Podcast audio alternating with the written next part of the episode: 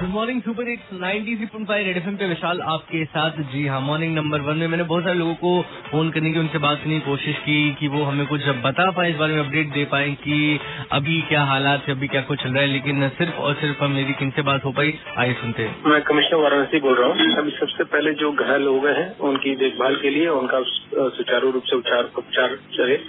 और लोग सभी लोग अपने सही होकर अपने घर वापस जाए ये सबसे पहले प्राथमिकता है। और उसके बाद जो भी हमारे ऐसे परिवार हैं जिनकी दुर्भाग्यपूर्ण ढंग से जिनकी यहाँ मृत्यु हो गई है उनकी उनके हम लोग बॉडीज को उनको निशुल्क और बिना किसी परेशानी के उनके घर तक हम लोग उसको पहुंचवा सके।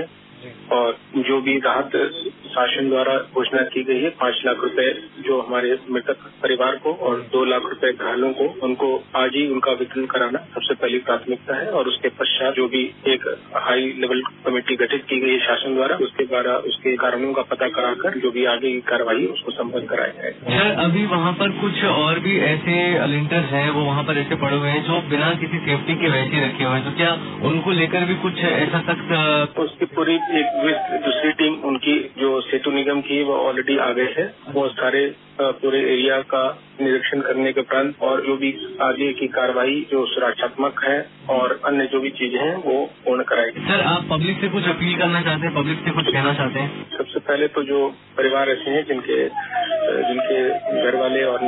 वंश उस घटना में हताहत हुए हैं। उनको मैं अपनी घोर संवेदना पूरे जिला प्रशासन सरकार की ओर से व्यक्त करना चाहूँगा। और जो घायलों को फैमिली को मैं करना चाहूँगा कि जो बेस्ट से बेस्ट सुविधा उनको चिकित्सा की हो सकती है हम लोग उसको उपलब्ध कराएँगे। और बाकी मैं जनता से यही अपील करूँगा कि वहाँ मौके पे या कहीं पे बहुत ज़्यादा भीड़ भाड़ या न लगाएँ, जिसके कारण अन्य और लोगों को परेशानी वहाँ पे हो। और मैं सभी लोगों से शांति की अपील करता हूँ।